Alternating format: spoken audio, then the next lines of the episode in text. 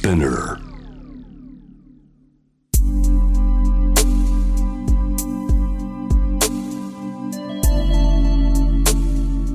眠らない街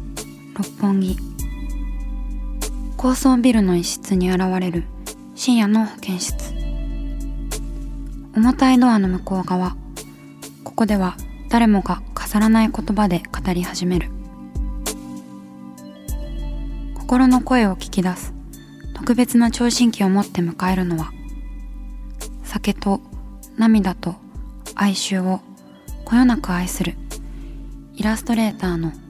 田中美咲。恋仕事家族そして性のこと。一人一人で違う。体と心のカルテ。J-WAVE ミッドナイトチャイム。ようこそ深夜の保健室へ。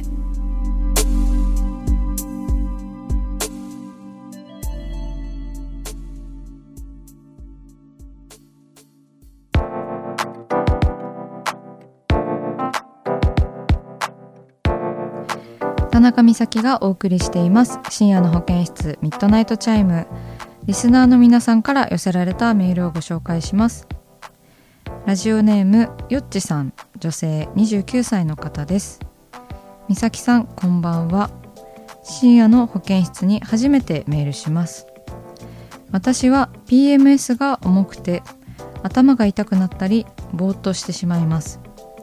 今年転職をしたのですがまだ新しい職場環境に慣れていなくて PMS の悩みを打ち明けられるほど親しい同僚もいなく生理が近づくと心細くなります。皆さんが PMS にどう対処しているのか気になります。とのことです。えー、よちさんメッセージありがとうございます。ね初めてメールを送ってくださったみたいで嬉しいです。いやーあの PMS っていうのは本当に厄介ですよね。私もこのラジオであの PMS の話であったりその生理中も辛いみたいな話をよくするんですけれどもねちょっと私も気になるところではあるんですけれどもまたねあの今年転職をしたばかりであの周りにこう親しい同僚がいないというのもかなり心の負担になっていますよね。うん、具体的に私のその PMS や生理周期の、あの対策というのはですねまああの傍らにこうゲームをやったりとかそういう息抜きをいつも横に置いておくっていうのは、まあ、私はこう家でフリーランスで仕事をしているからできることだなというふうに思うんですけどあとはねあの漢方ですね。よく飲んでいます。はい。あの薬局とかで結構普通に売っている漢方であの津村の漢方とかはねあのこう薬のジャケにあのどういう悩みかっていうのを文章で書いてあるんですよ。こう生理前が辛いのか生理中が辛いのかとかその生理前のむくみが辛いのかとか頭痛が辛いのかみたいな結構細かくあの効能について書いてあるのでその PMS もねすごいあのあれじゃないですか症状が人によって全然違うのでまああの本当に漢方ががっつり気になるっていう方はあの漢方屋さんに行ってみるといいと思うしまあね漢方も合う合わないがあると思うのでちょっとあの私の個人的なことっていう感じではありますが是非あの試してみてはいかがでしょうか。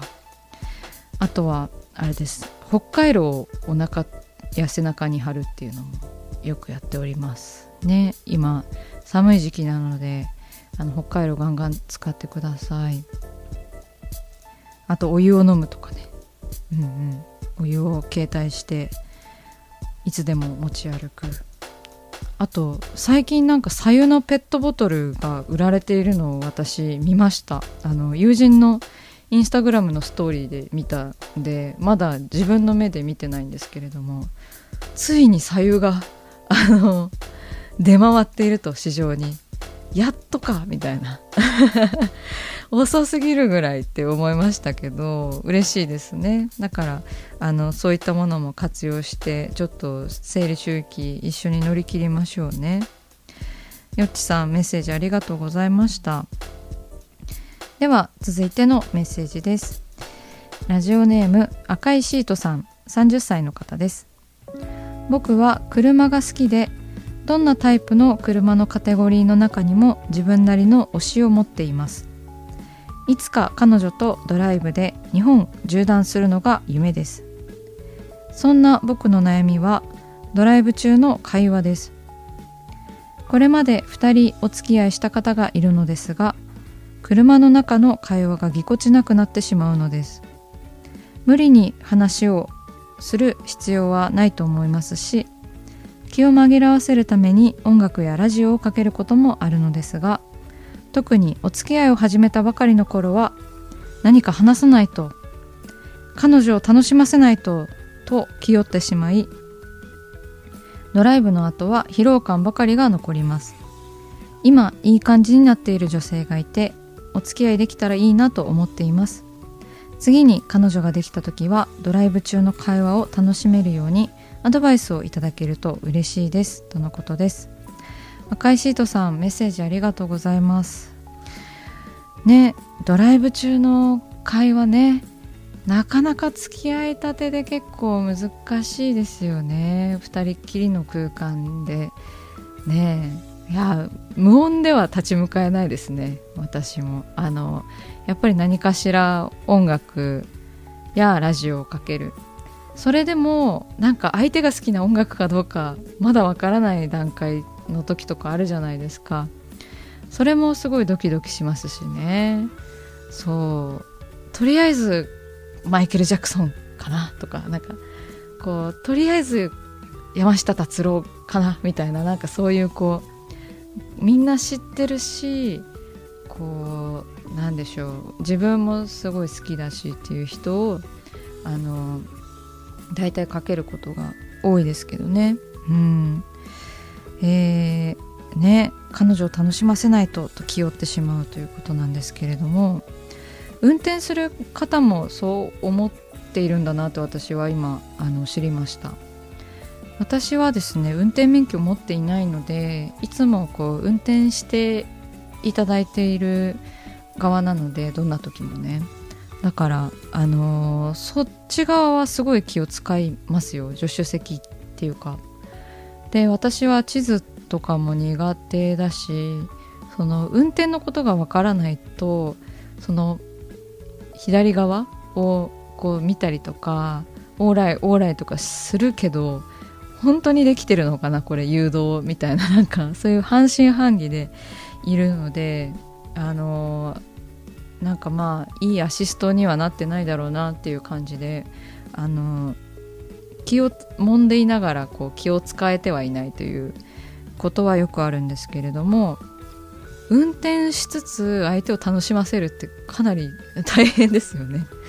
そうだからあの運転に集中してほしいっていうのもありますけれどもね。うん。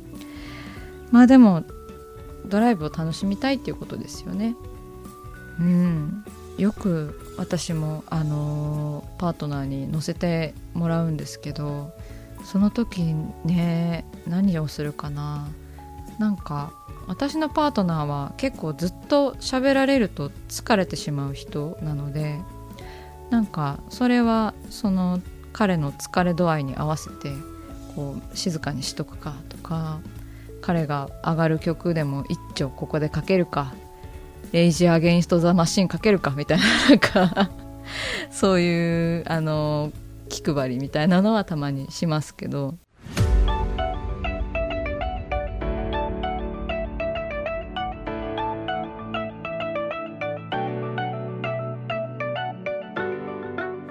始まりました。田中美咲の六畳一間。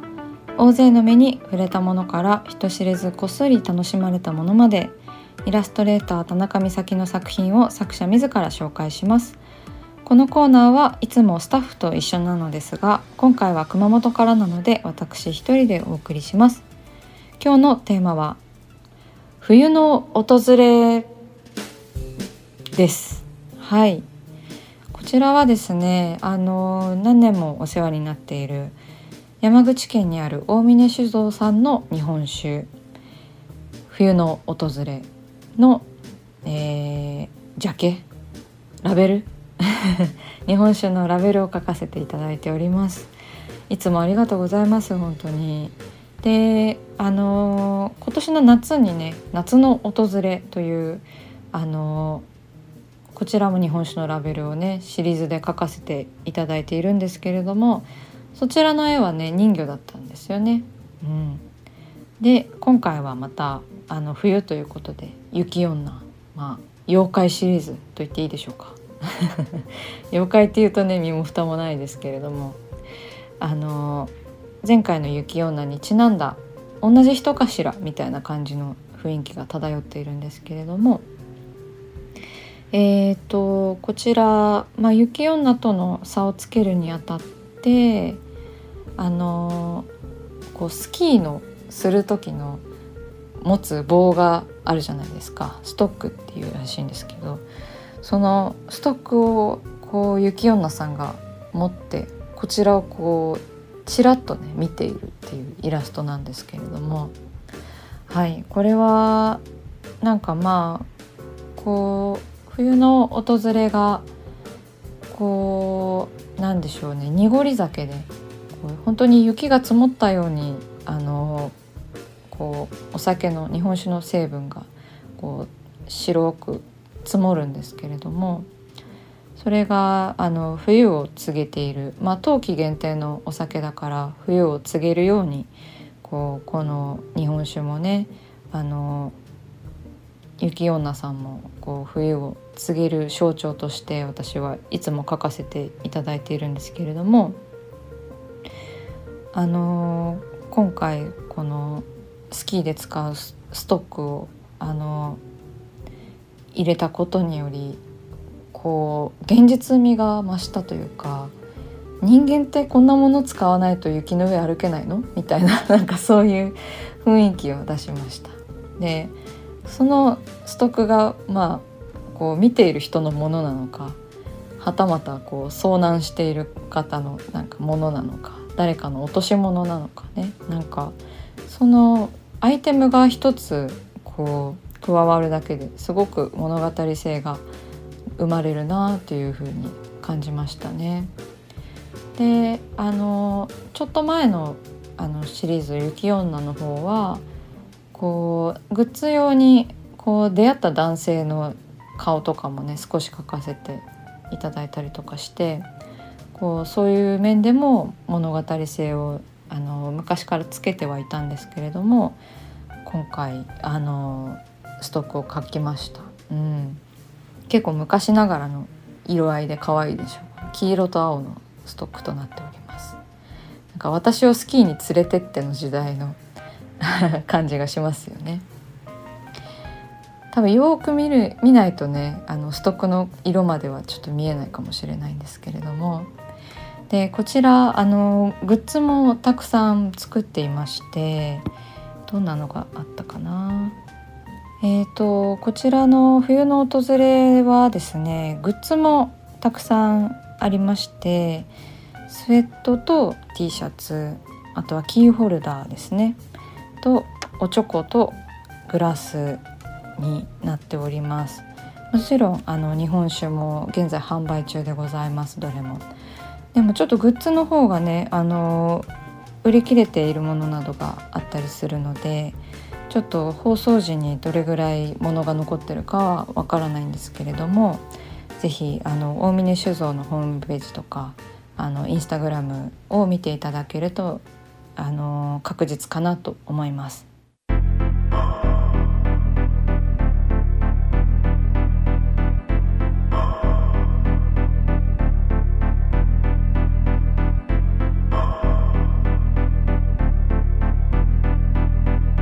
真夜中だから話せる。